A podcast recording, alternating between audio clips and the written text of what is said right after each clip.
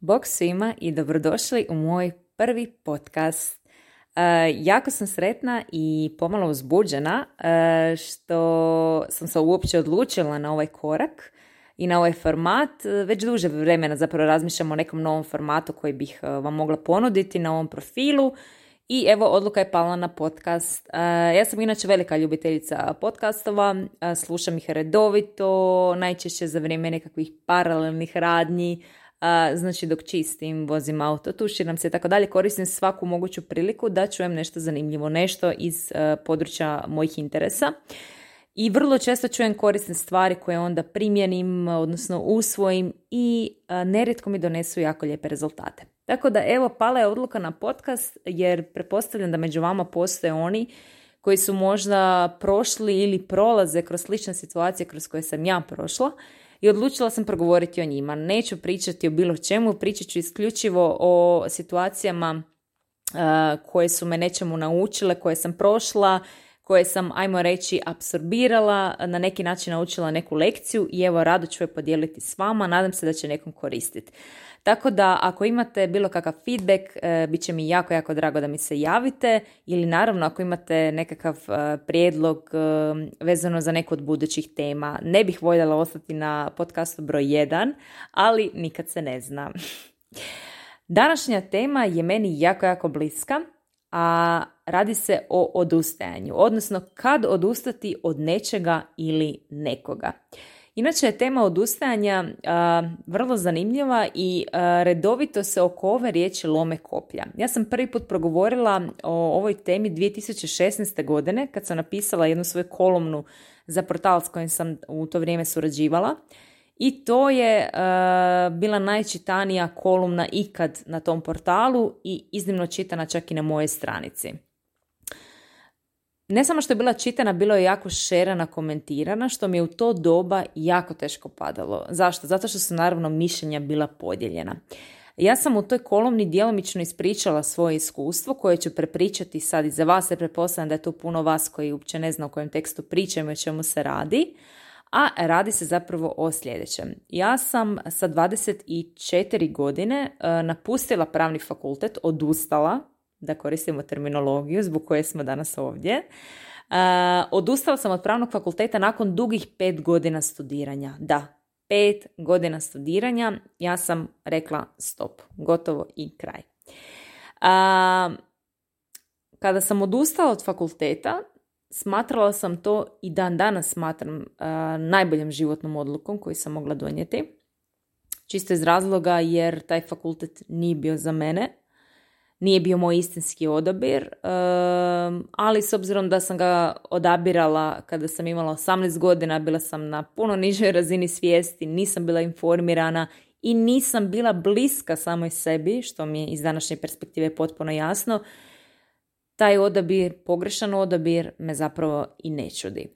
Ja sam kod dijete bila uvijek perfekcionistički nastrojena, vrlo zahtjevna prema samoj sebi, u tom intelektualnom smislu pogotovo, nizala sam petice, sve moralo biti po PS-u i tako dalje.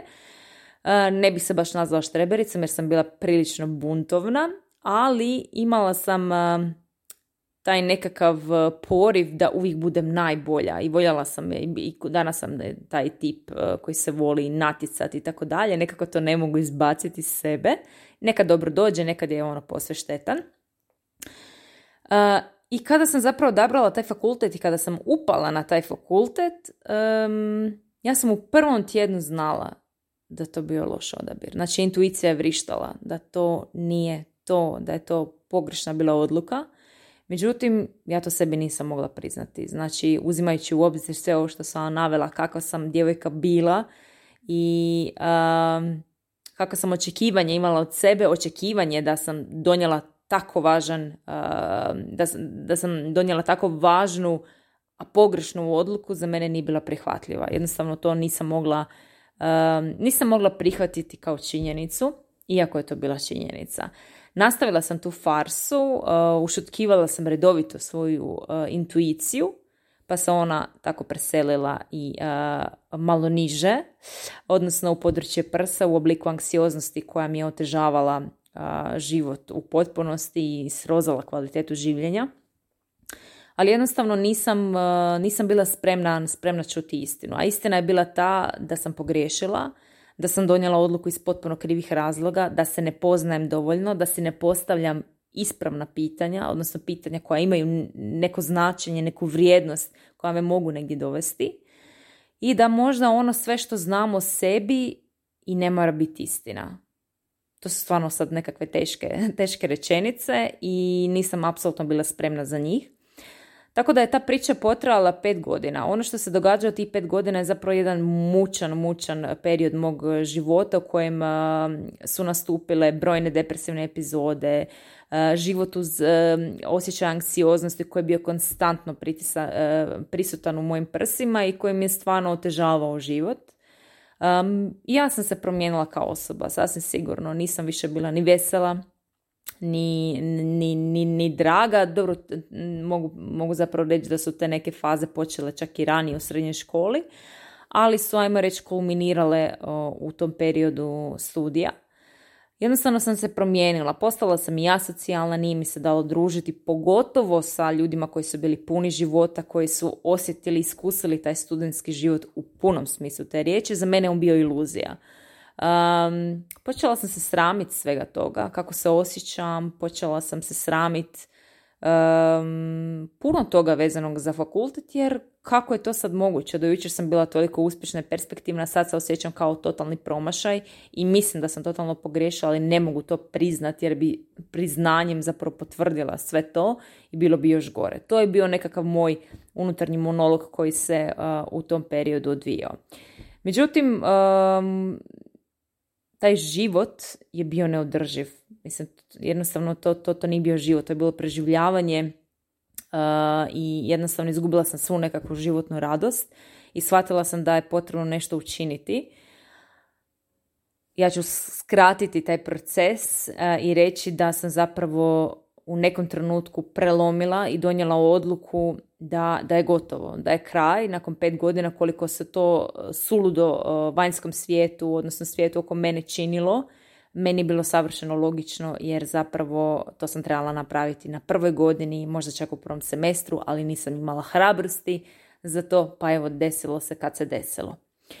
Uh, jedan od drugih razloga zašto mi je toliko trebalo je bila zapravo podrška okoline koja je bila prisutna, pogotovo mojih bližnjih, u periodu kad sam upisivala fakultet i naravno želite da vas ljudi podržavaju u, u vašoj namjeri da, da upišete ono što želite ili što mislite da želite, ali to postaje problem kada se podrška nastavlja i u trenucima kad vi to više ne želite, ali tu informaciju zadržavate za sebe, ne želite iskomunicirati jer se sramite, jer se bojite, jer ste očajni.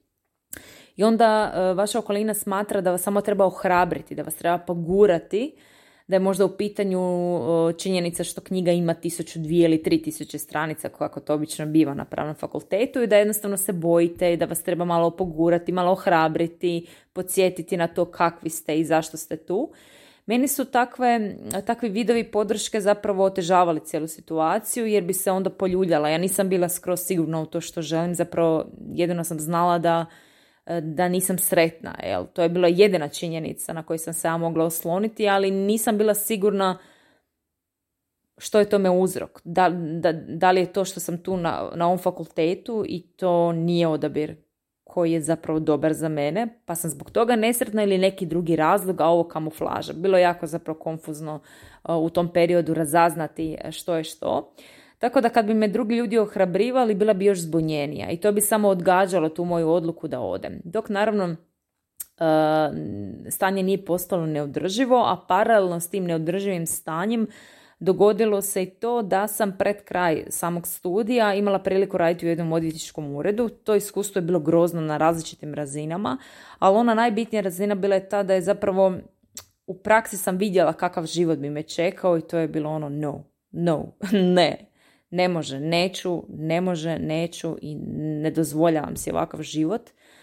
I onda mi je bilo savršeno jasno da, da ta intuicija od samog početka s razlogom vrišti, ona je zapravo u početku stvarno vrištala, ja sam je agresivno ušutkivala i da se s razlogom tako osjećam i da jednostavno moram nešto napraviti. I napravila sam. Odlučila sam da je, da je vrijeme za rastanak sa pravnim fakultetom. Nije to bilo toliko teško, ta odluka nije bila zapravo uopće teška, e, koliko je bio taj težak proces do donošenja te finalne odluke. Znači taj proces u kojem morate probaviti nešto, u kojem morate spoznati nešto, on je zapravo jako mučan, jako iscrpljujući, zahtjeva puno kopanja po sebi. Ali ta odluka kad ste već e, probavili sve te informacije, ta odluka je zapravo olakšanje. Ona donosi takvo olakšanje. Kad kažete s Bogom, to možete poistovjetiti s bilo kojim odnosom iz kojeg izlazite. Ne mora biti samo ovakav tip odnosa. Može biti partnerski odnos, poslovni odnos, prijateljski odnos, bilo koji odnos u kojem se osjećate kao da vas je neko zlostavljao. Ja sam se tako osjećala kao da me netko zlostavljao, a zapravo sam zlostavljala samu sebe. Iz dana u dan sam zlostavljala samu sebe jer nisam nisam htjela izaći iz tog odnosa.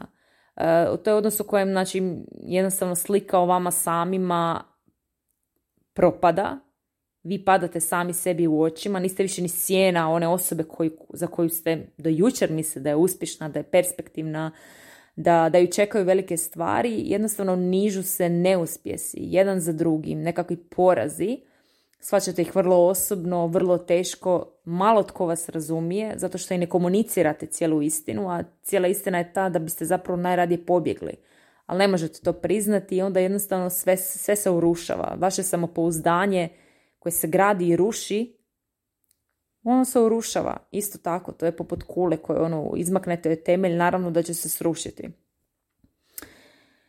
Taj cijeli period je stvarno bio jako, jako, jako težak, međutim, ta odluka je donijela oslobođenje. Ta, ja vam ne mogu opisati onaj trenutak u kojem odlučite odustati od, od, od tako velike stvari za koje ste mislili da je za vas, a zatim spoznali da je to laž.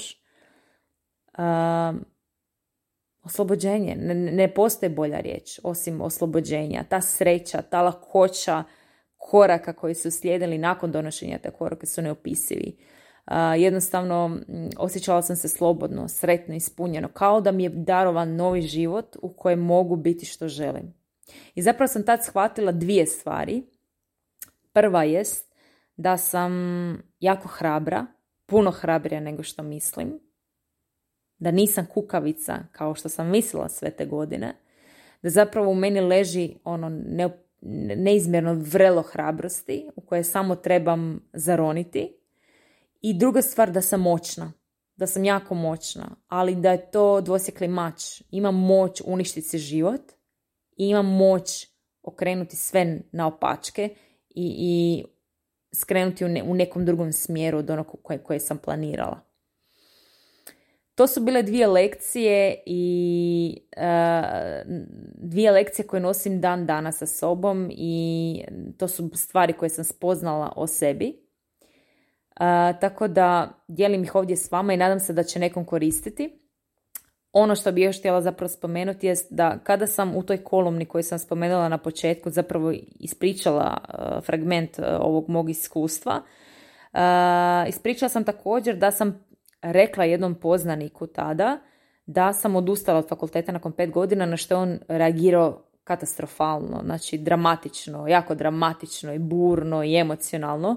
Njemu to nije bilo nije mu bilo jasno. Ja pretpostavljam da je među vama onih koji možda su već napravili tako nešto ili sramežljivo razmišljaju o nekakvom odlasku ili odustajanju od nečega, bilo da je to od fakulteta, od posla, od odnosa, bilo čega i da se boje takvih reakcija. Uh, ja sam u toj fazi već odluku donijela, to je već, već bilo prošlo svršeno vrijeme i nije me nimalo poljuljala uh, njegova reakcija, bila me zapravo jako poučna. Naime, nakon te reakcije slijedila njegova priča. E, to je dečko koji isto imao jednu malo težu životnu priču. Um, on se inače bavio profesionalno nogometom, ne mogu se sjetiti ali igrao za prvu ili drugu ligu, uh, nije ni bitno, ali uglavnom uh, u Austriji je igrao i bio je samohrani otac dvoje male djece. Nije imao u toj zemlji nikoga ko bi mu pomogao, tipa mamu, tatu, baku, sestru ili slično, znači bio je stvarno solo igrač u toj cijeloj priči, pretpostavljam da je imao možda dadilju ili nešto, ali uh, bio je zapravo sam samca s tom djecom uz profesionalnu karijeru i vjerovatno tu želju da se ostvari u tom polju. tako da mu je bilo stvarno jako teško. nikad nije odustao od te djece, nije odustao od te karijere, nije odustao od svojih snova u konačnici. Mislim da je, da, mislim profesionalni sport vjerujem da podrazumijeva sam po sebi ogromno odricanje, ali još kad imate ovakvu životnu priču, onda je to vjerovatno ono, na, na kvadrat sve skupa. Kad sam slušala tu njegovu priču, meni je bilo zapravo jasno da taj čovjek nije odustao od svojih snova, da nije odustao od svoje djece, da nije odustao od sebe, da je kod njega taj pojam neodustajanja, nekakav, nekakva životna krilatica po kojoj on živi i meni to bilo stvarno impresivno i ta njegova reakcija mi je onda imala smisla. On je, pretpostavljam, mislio da je odustajanje od mog fakulteta poistovjetio je to vjerojatno zamislio što bi se njemu dogodilo da on odusta od svog nogometa. To bi bilo prestrašno, zato je tako reagirao. Ono što je zapravo bilo meni poučno je da je njemu odustajanje od e, njegovih snova, nogometa, od djece isto e, bilo na istoj razini ko meni odustajanje od sebe. Ja nisam htjela odustati od sebe, a daljim studiranjem fakulteta koji, koji nisam željela to bi značilo upravo to. Tako da odustajanje od fakulteta za mene je značilo neodustajanje od sebe. Drugačije smo definirali odustajanje, odnosno neodustajanje, ali smo zapravo, mislim da smo i on ja osjetili bez obzira na njegovu reakciju, tu neku bliskost, eh, jer smo zapravo mislili na isto, ali jednostavno bili smo ograničeni svojim iskustvima i nismo, nismo, nismo koristile iste riječi, istu terminologiju, ali smo zapravo vrlo slično postupili. On je radio nešto da ne bi odustao od svojih snova, a ja sam radila nešto totalno suprotno, ali s istim ciljem da ne odustanem od svojih snova, od same sebe. Ono što je bilo jako zanimljivo u tom periodu, znači to je bila 2016. godina kada je ta kolumna izašla, znači to je, mislim, ogroman broj šerova je bio i zaista jako puno komentara. E, što mi je jako teško palo jer su djelomično komentari bili jako pozitivni, ljudi su se pronašli u tom tekstu i, i podržali me, ajmo to tako reći. A naravno je da je bilo onih koji su potpuno drugačije shvatili ono što sam ja htjela iznijeti, a to je da su shvatili da ja ohrabrujem odustajanje od brakova, od prijatelja, od odnosa, od fakulteta, samo tako kao odustajanje i zapravo nitko nije uzeo u obzir drugi dio ideje, a to je da se od svega toga treba, mora i može odustati ako to znači da odustajanjem od svega toga nećemo odustati od sebe. Što želim reći? Ako se nalazimo u odnosu u kojem se ne osjećamo dovoljno cijenjeno ili imamo prijatelja koji nas omalovažava ili e, smo na poslu na kojem nas neko mobi, mobingira. Naravno da je potrebno odustati od svega toga jer to znači da nećemo odustati od sebe, da ćemo se zaštititi, da ćemo iskazati neku vrstu respekta prema samome sebi. Tako da postoji drugi dio koji, je mnogi, e, koji su mnogi zanemarili. I meni to bilo tad jako, jako stresno i nije mi bilo jasno kako su ljudi to shvatili iz cijelog teksta a onda sam se pitala kako je druga polovica shvatila ono što sam željela reći. To je eto prije pet godina bila jedna od važnih lekcija koju naravno danas e, nosim sa sobom i živim i ne uzrujavam se oko takvih stvari, a to je da na istu rečenicu dvoje ljudi će na, na dva različita načina reagirati da ja zapravo nemam apsolutno nikakve veze s tim. No isto ono što je jako važno da bez obzira um, kakvu odluku donijeli ljudi će uvijek imati komentara, ali ono što je bitno je da donesete odluku koja, koju vi podržavate, koju, za koju znate duboko u sebi da je, da je dobra za vas. Bez obzira što možda nema logike. Nije ni, nije ni tada moja uh, odluka da odem sa fakulteta nakon pet godina studiranja. Bila sam, neću reći blizu kraja, ali dobar dio sam odvalila. Nije imalo nikakve logike, nikakvog uporišta uh, da, da to napravim, ali moje srce, moja intuicija, moja duša, kako god to željeli nazvati, ja sam znala da ima logike, jer ništa drugo nije imalo logike. Nije imalo logike održavati tu iluziju i, i živjeti u toj obmani da je nešto za mene kad nije, kad sve u meni viče da nije. Znam da će vas to zanimati pa ću vam ukratko i reći, a to jest da evo deset godina poslije, možda čak malo i deset godina poslije, ajmo reći, što zapravo gdje sam, što, gdje me dovela ta odluka. Pa ja sam nakon što sam odustala od tog fakulteta, upisala sam stručni studij ekonomije i nakon toga specijalistički studij komunikacijskog menadžmenta. Dakle, završila sam dva različita studija i danas radim ono što sam spoznala vrlo brzo nakon odlaska sa, sa prava da želim raditi, to je marketing. Danas radim posao koji je izuzetno kreativan, koji mi leži, kojem uživam. Ja sam stvarno jedna od onih koja jako voli svoj posao. pronalazim uvijek načina da budem kreativna i koja paralelno voli raditi na sebi. Tako da sve se, sve se odvilo kako, kako je trebalo. Jel? Ja sam od one cure koja se pogubila došla do faze da ponovo ličim na ono zaigrano i veselo dijete kako sam bila, a vjerujte mi da sam se pogubila u tom vrlo, vrlo teškom razdoblju za mene. Tako da evo, znam da među vama ima sigurno onih koji su možda i mlađi i u nekakvoj fazi kada trebaju donijeti odluke teške, koje su teške odluke, možda nemaju podršku okoline, apsolutno vas razumijem znam kako je to i znam da je to taj proces izuzetno mučan, izuzetno težak, ali oslobođenje koje donosi odluka o neodustajanju od sebe, a koja nekad podrazumijeva odustajanje od fakulteta, od partnera, od odnosa, bilo koje vrste, je nešto najbolje što možete napraviti za sebe. Mislim da tek onda život možete uzeti u svoje ruke i nešto napraviti s njim. Ne nešto, nego ono što istinski želite. Mislim da nakon takve lekcije, nakon takvog iskustva više si ne dozvoljavate taj prostor u kojem ne znate što želite ili da sami sebe pozicionirate u ulogu žrtve, što sam ja recimo napravila svih tih pet godina. Bila sam žrtva koja nije znala nešto je se dešava, jel? Da, dešavaju se grozne stvari, ali ona ništa ne čini po tom pitanju.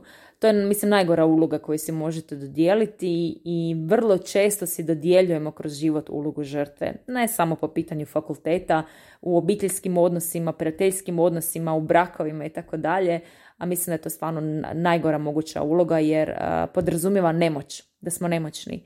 A mislim da je jako, jako malo situacija u kojima smo istinski nemoćni. Uvijek možemo nešto napraviti, a kad je u pitanju na život, mislim da i moramo nešto napraviti. Ne nešto, nego sve što možemo da dođemo tamo gdje želimo i da ostvarimo ono što, što istinski želimo. Pritom je jako, jako dobro slušati intuiciju, biti blizak s intuicijom. Mislim da nam je ona jedna od apsolutno najboljih prijateljica koja zna nekad puno više od onoga što mi mislimo da znamo i ne koristiti kao nekakvu smjernicu, nekakav putokaz na našem životnom putovanju. Eto, bome pričala, pričala ja 23 minute, nadam se da će nekom poslužiti, bilo bi mi jako drago da mi se javite, možda date nekakav feedback, nekakav, nekakvu smjernicu za dalje. I naravno, kao što sam rekla, ako imate bilo kakvih tema o kojima biste voljeli da pričam, molim vas pošaljite mi i to. Neću pričati sigurno o temama o kojima nemam nikakvog iskustva, to ću vam onda iskomunicirati, ali ajmo reći da imam dosta iskustva o raznim temama, pa evo rado ću se i na njih osvrnuti. Hvala vam puno na pažnji i do sljedećeg podcasta. Pozdrav!